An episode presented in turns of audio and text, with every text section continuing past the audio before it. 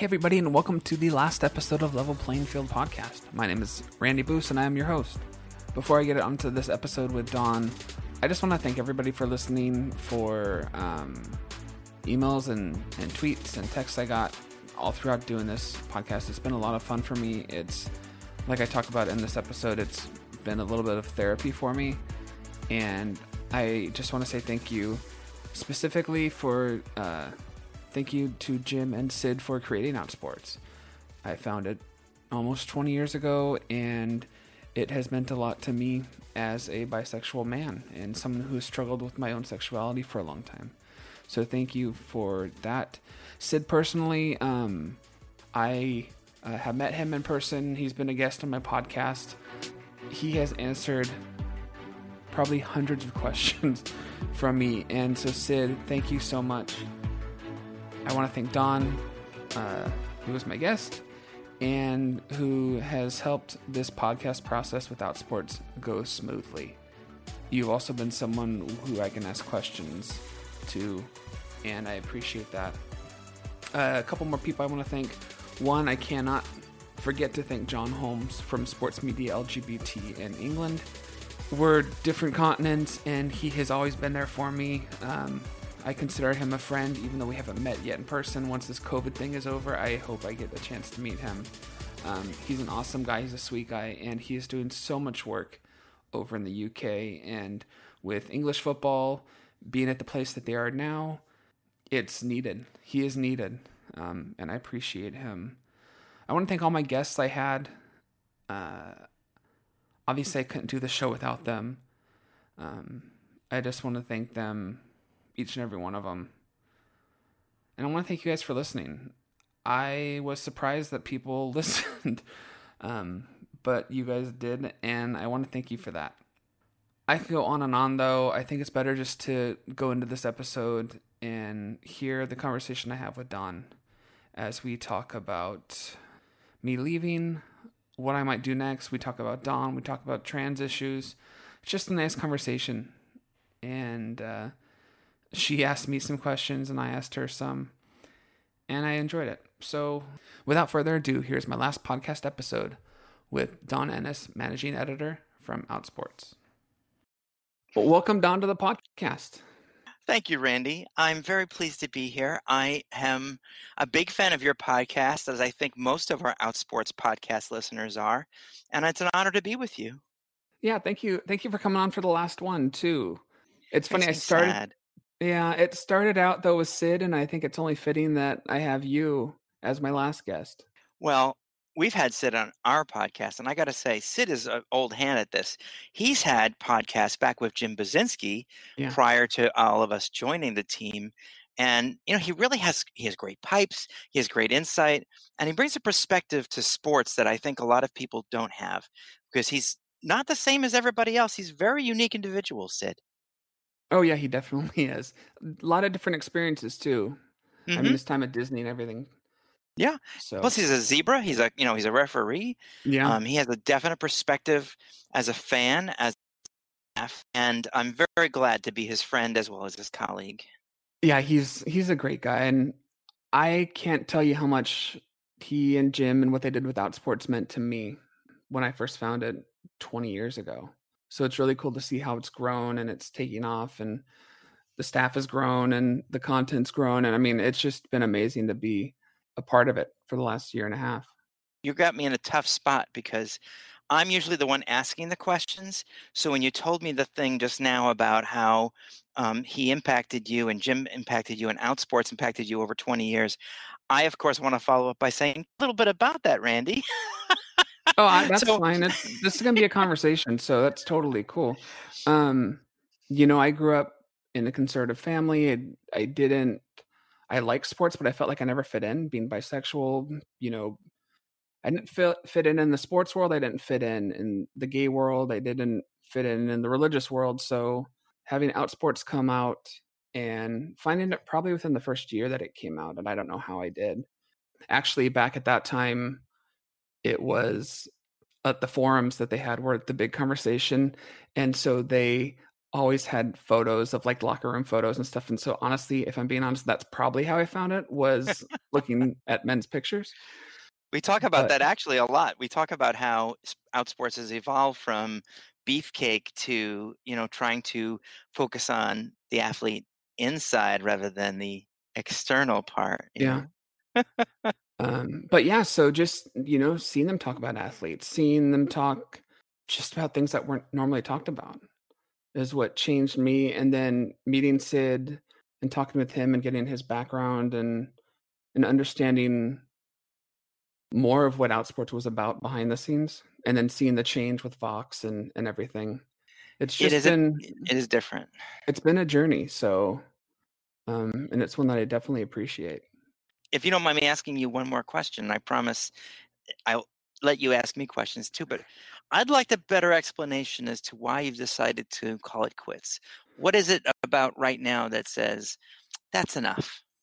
I never was really open about talking about my sexuality until honestly about four or five years ago.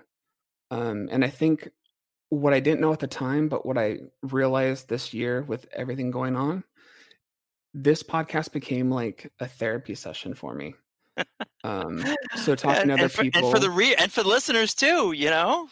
Yeah, it, it was so it was it was a journey that I didn't know what I was going to get at the end, and I uh, I just felt for this podcast it was the right time to go. I think there's quality podcasts out there now. Um, there was before Dan Trainer who was on the network. Um, Love same team, yes. Yeah, um, and then there were some other ones that I I listened to and I still listen to, but I thought there there was enough content for this type of show, um, interviewing people who are gay and in sports. And, and I'm other one, podcasts. I think you branched out beyond just um, gay people in sports. I, I found your podcast to be very inclusive and expansive. I tried to be. I mean, especially this year, it was different. My guests this year were way different than they were before.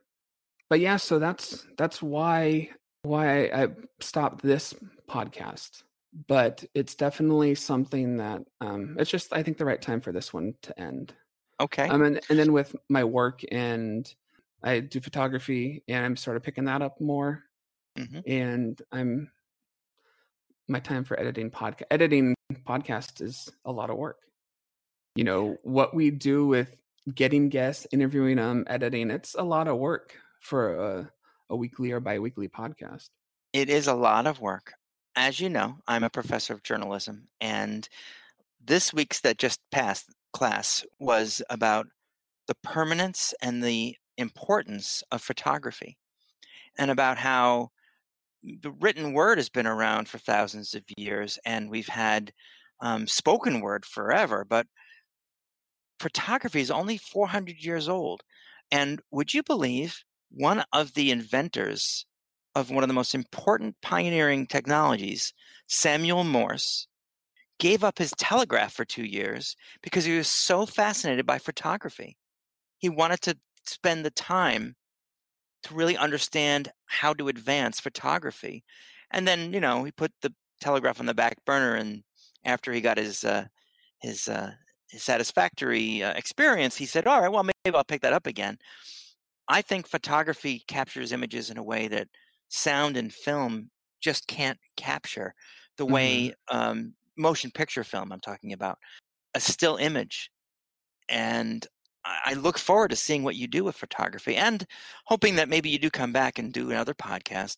Um, my co host, Carly Webb, on the Transporter Room, she and I did another podcast for, oh, about a year prior to starting the Transporter Room.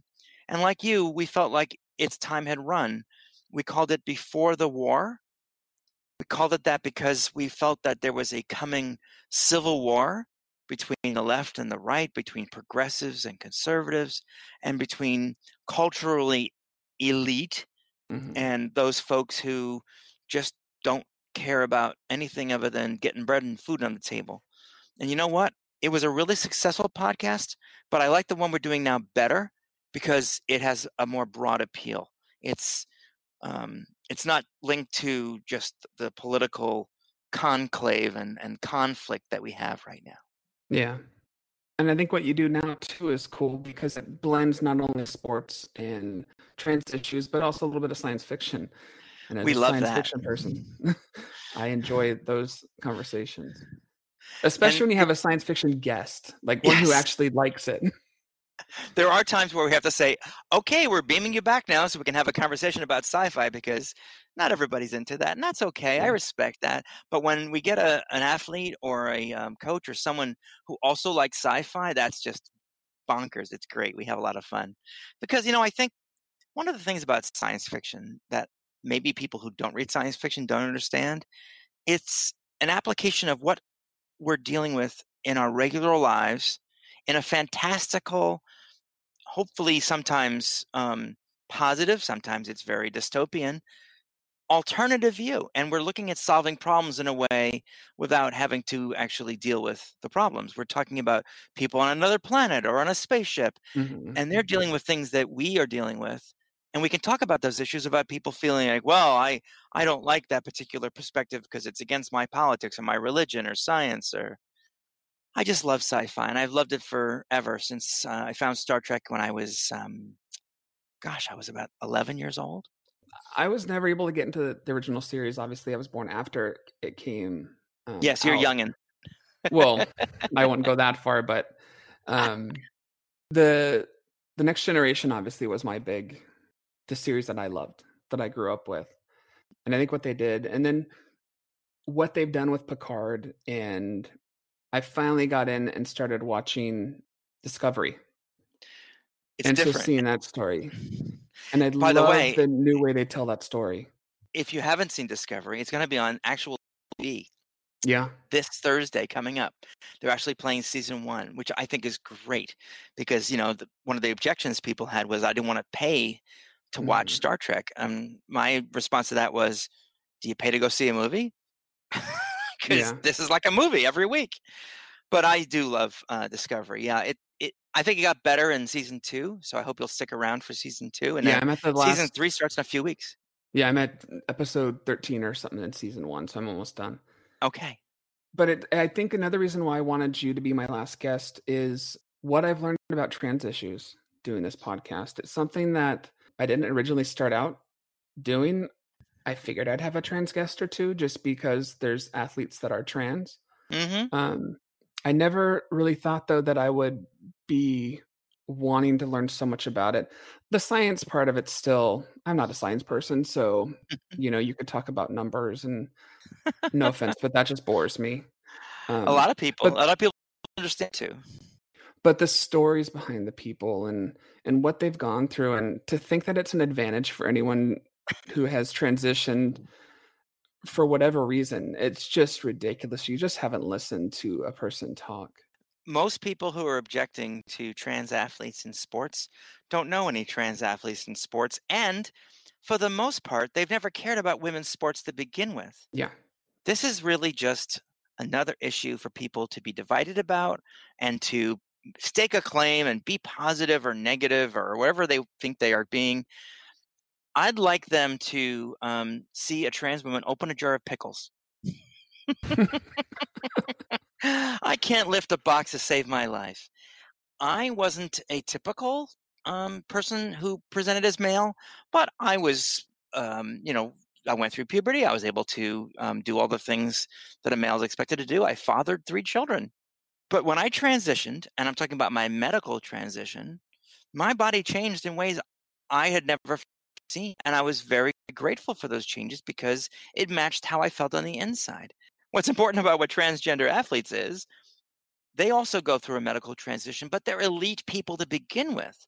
Mm-hmm. So you can't compare me to a athlete who is a cisgender woman, and you can't compare me to an athlete who is a cisgender man because I'm not at that level of phys- physique or physicality.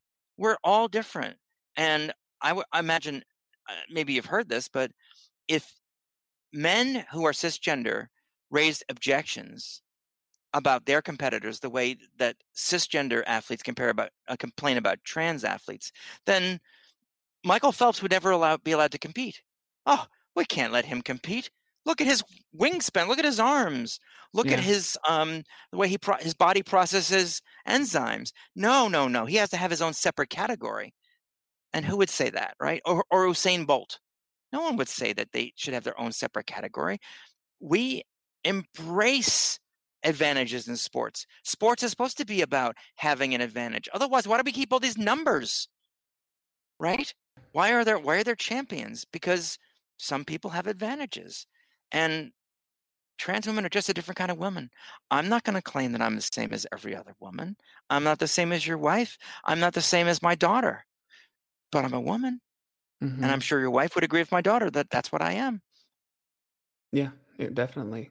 With that conversation, I think the human aspect gets thrown out.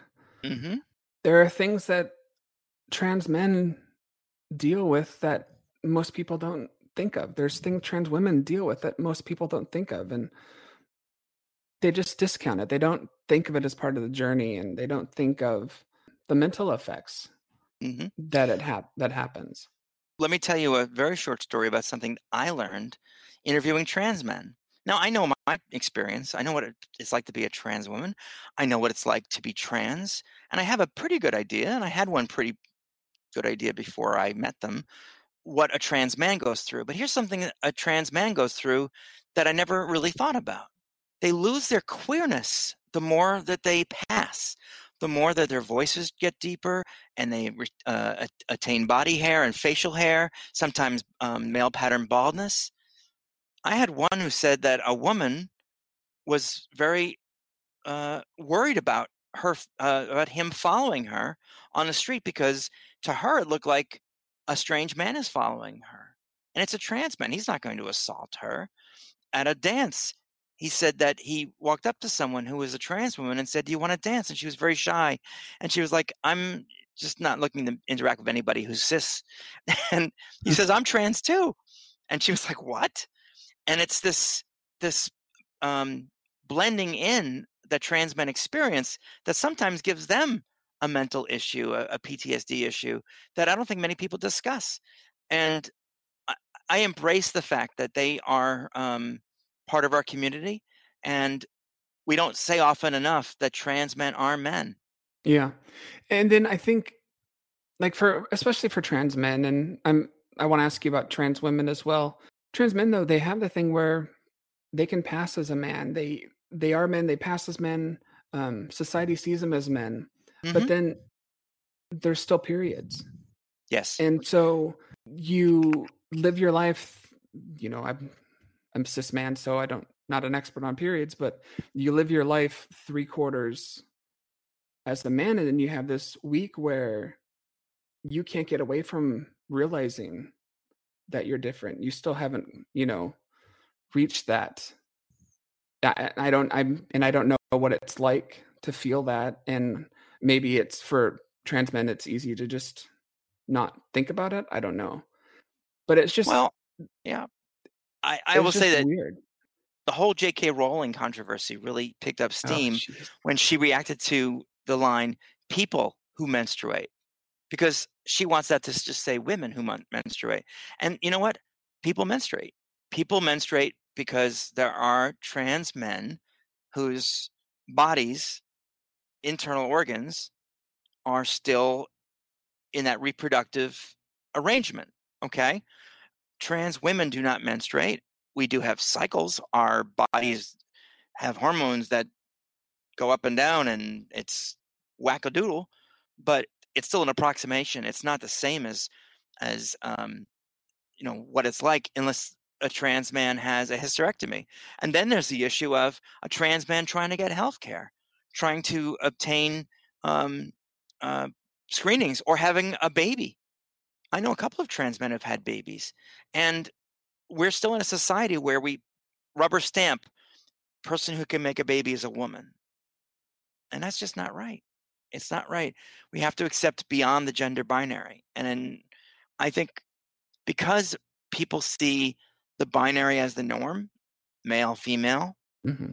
we are stuck in this society that won't grow until we kill those people off or they die off or whatever else. When they're younger people who now accept the non-binary and genderqueer and trans men when they grow older and as more trans um, men have babies i think our society will evolve but it's going to take a generation or two Randy. well even you look at the young kids though there's still young kids out there that fight this as well yes yes well their and actually now that you bring you bring that up um you know you brought up jk rowling for me i grew up i grew up a tennis player I wanted to get Martina Navratilova on. She told me point blank she won't come on my podcast because I'm affiliated Why? with Sport. Oh, because you're affiliated with Outsports? Wow. Yeah. She blocked um, us on Twitter, by the way. She blocked Outsports. Oh, yeah. I'm... And and it wasn't until just the love about it was this summer I finally blocked her because I could not handle the abuse she was throwing my way. We've been having challenging but kind conversations for over a year and trying to reach a uh, agreement and no she won't talk to me either and i'm sorry she wouldn't talk to you that would have been It is what it is coup. that would have been a wonderful coup maybe now that you won't be a associated with outsports you'll have a chance well yeah but i'm i'm my podcast leaving is done but i'm still i feel it's still a part of outsports so See, the thing um if I could just divert you real quick, I was in London when she had a documentary that aired only on the BBC in London, in which she met trans people to mm-hmm. try to help her understand this dilemma. And everyone told such a beautiful story about what it was like. And she talked to scientists and she talked to doctors. And at the end, she said, maybe I do have to do some thinking, but I still think they have an unfair advantage. It's almost as if she just spun our wheels for an hour. I don't think there's. I think there's some people like Martina Navratilova who cannot evolve. They can't grow past this, and I don't know why. Yeah, and you know, I it, eh, fine. You want to argue trans sport, trans people in sports, do that, fine. But to have these attitudes like Martina has in some ways, like J.K. Rowling has with even her new book, oh. the the cross dressing oh. killer. Oh. I mean. I don't understand how you can just be hateful. Mm. You are hate. You know, how how hard is it to just accept? You know, we, we come in a culture where there's just we can't just see people as people anymore. Randy, I'm Jewish, and it's uh, the conclusion of Rosh Hashanah. And right before you called, uh, throughout my neighborhood, I could hear the shofar being sounded. It's a ram's horn, and people blow into it to signal the end of a year and the start of a new year, 5781. And because 6 million or more perished in the Holocaust, I can believe and I understand hate. And because people have shown anti Semitism toward myself and my children, I can understand hate. And I think people in a marginalized group like bisexuals, like transgender people, like black women, like black trans women of color, we understand hate because it's directed at us. Mm-hmm. And as a Jew, I wish that I never had to deal with this problem, but I'm uh, very fortunate to be one of those who converted to Judaism. I didn't have to grow up with this. Um, the worst uh, uh, I, I, experienced was um, Catholicism hatred down in the South. Um, mm-hmm. People people still have uh, some very strong feelings about Catholics, but other than that, uh, I lived a very privileged white male life for 40 years. It's funny because you bring up the Catholic thing, and in my personal account, I was tweeting about, um, and not to turn this into a political discussion, but you know, Trump is the savior of the evangelical movement and the right, but there's no evidence he's ever been to an actual church. Yet Biden goes weekly to Sunday service and he's actually a man of God and he's considered, you know, just some evil person. One, partly because of the Catholic thing you mentioned, which is still an issue in the evangelical evangelical church, is Catholics aren't considered Christian in some ways. But two, there's so much hatred, and there's hate from both sides in in pl- politics, but for the right who are the faith and values party to have this much hate it's sad. And so seeing how families are are having issues and and everything because of this and they can't just see that you know you might disagree with him but he is a man of faith and it, it just boggles my mind yeah i don't know how many times trump has gone to church i know he's gone to church at least once and he's been there for a funeral and he went outside of church after clearing the streets of protesters but um there's a passage in the New Testament um, in where Jesus says to his followers, "Do not stand in the synagogues and wear sackcloth on the corners. Do not uh, shout my name. Go into a quiet room and close the door and pray alone, and that is where you'll find me." I don't think you need to be in church to be a religious person. So, if Trump really is a religious person and does so in private, I have no objection to that. My objection is the evangelicals only support Trump for one reason because he'll put in judges that will help and justices that will help advance their cause, which is to overturn Roe versus Wade. They yeah. want to take the rights of women away from us. And that I will not abide. I, I, I will fight tooth and nail for our rights. I call them reproductive rights. And the reason a trans woman wants reproductive rights isn't because I want to have a baby. I'm 56 years old. I don't want to have a baby. I physically can't have a baby. But I don't want any man telling me what I can do with my body either. It's the same fight.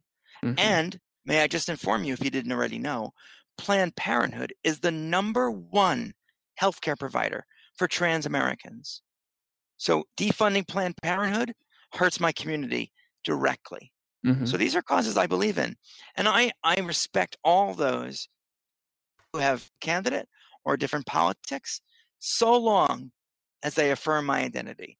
The second I find out that they are either against Planned Parenthood or against um, reproductive rights or against the Equality Act or any kind of trans affirming laws, then I just don't want to have anything to do with them. And I will I will respect and love my family members who are Trump supporters, but it's very hard. I, I can't cut them off because they're family. I won't. But we just refuse to discuss this issue because I'll never convince them and they'll never convince me. Oh yeah. They show me they show me respect. They acknowledge my identity and I respect that they can have their own political views because I do believe, just like Ruth Bader Ginsburg did, that the human is more important than the ideology. And I know there are a lot of people who say, cut them off if they don't um, support trans rights or whatever. Well, okay. But I think that some conservatives can support trans rights and yet still think that Trump is the better candidate.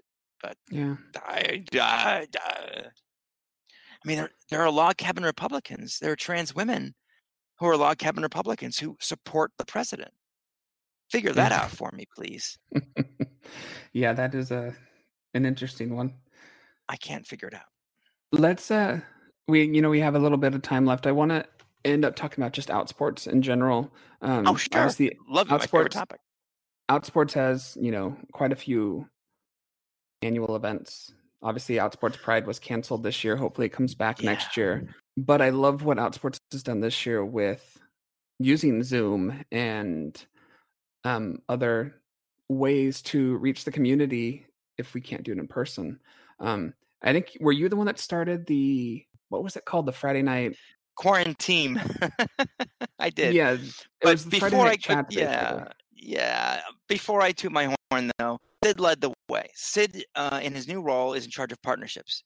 And knowing that we were going to have to do virtual events, Sid started organizing these events where um, athletes and coaches and readers and fans could all meet in Zoom and we'd have interactions. And um, the webinar format doesn't allow for much interaction. It's mostly just you listening to a conversation among others. But there were other events where everybody got a chance to speak.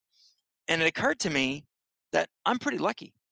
I have my three children around. I've got my neighbors. I've got my friends. Even if I can't see them outside of my house, I can get on Zoom and say hello. And I thought, would it be nice to have a Zoom meeting where anybody could just drop in and just chat and meet somebody new. The very first week in March was a disaster because I published the Zoom invitation on the internet.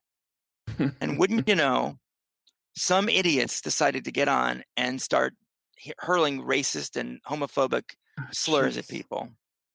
I'm I'm very much a glass half full kind of girl. I'm very much an optimist. I didn't even think that somebody would do something like that. But yeah, it was a lockdown. People were bored, I guess, and um, the haters came out in full force. We, we closed it and we opened it and we started blocking them as they come in.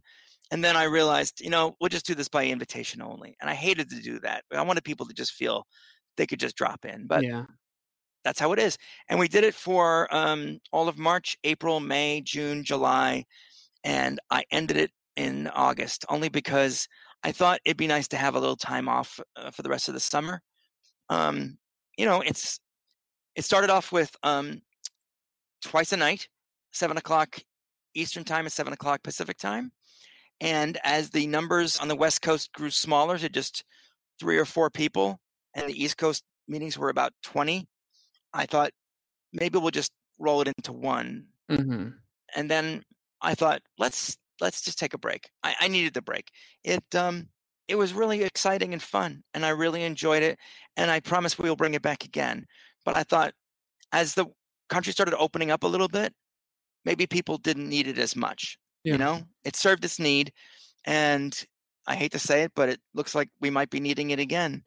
This week we had 200,000 dead and coronavirus, and um, who knows what's going to follow? Who knows what's yeah. going to happen next? So thank you for the the, the mention. Um, the quarantine was was was fun, and we'll come back. And then the webinars you mentioned also, where you're able to tackle certain topics, and and I think that's oh those are great too. I haven't uh, done one yet. I haven't been to one, but just the topics you've covered. You, this last you week we had a great one. No, us us being outsports. I am not outsports. Yeah. Outsports is not Dawn Ennis, and Dawn Ennis is not outsports.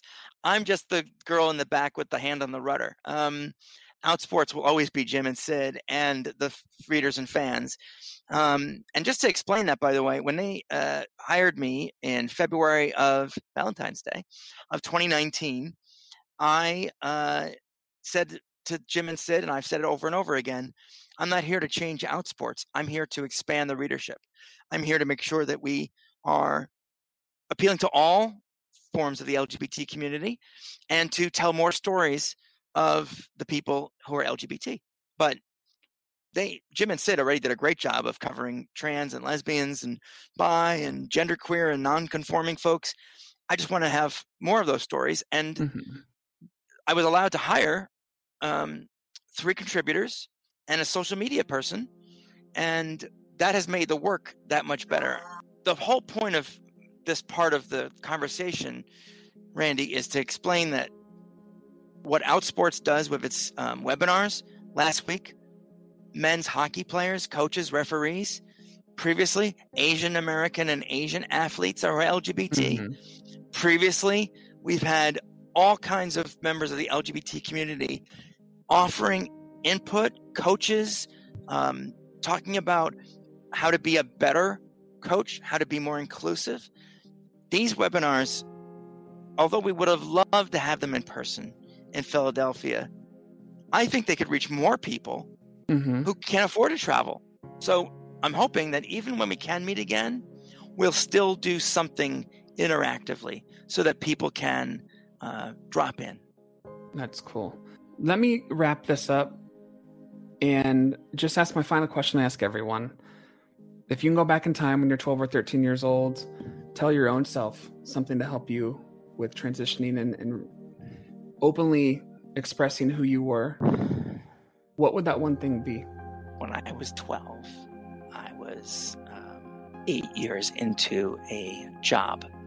I was a child model, I was a child actor, and I recorded my first commercial as a girl. Even though I identified as a boy, I got a chance to be a girl. And I thought it was great. And if I could go back and tell that person, that little child who finally got a, her wish granted, it would be it's going to be okay. It may take some time. It's not going to happen right away, but you'll get there. It's a hard question for a trans person because I don't want to erase my children. I don't want to erase my marriage. I was happily married for 19 years. And if I could have transitioned at a younger age, I'd have missed all that. And those people wouldn't yeah. have had those experiences. But I still think that had I been born as I identify, I'd have had a much happier, fulfilling life, and life would have turned out much differently. But as it was, I wasn't. I was presumed male, and I would tell that person, just hang in there. It's going to be okay. It's going to take a while, but you'll get there. Cool. Thank you, Dawn, for coming on. Thank you for being level playing field. Thank you for being part of the Outsports Network. And I'm so thrilled for you that you're going on to something bigger and better. Yeah, I just want to thank Outsports, the people that listened, the guests I had. Um, just everyone. The emails I received. It's been it's been an amazing ride. Stay tuned. There's more to come from you. I know it. You'll let us know. You'll drop in on the transporter room and our other podcasts and oh, maybe anytime. Uh, be a guest. Great. Oh, anytime. Good luck to you.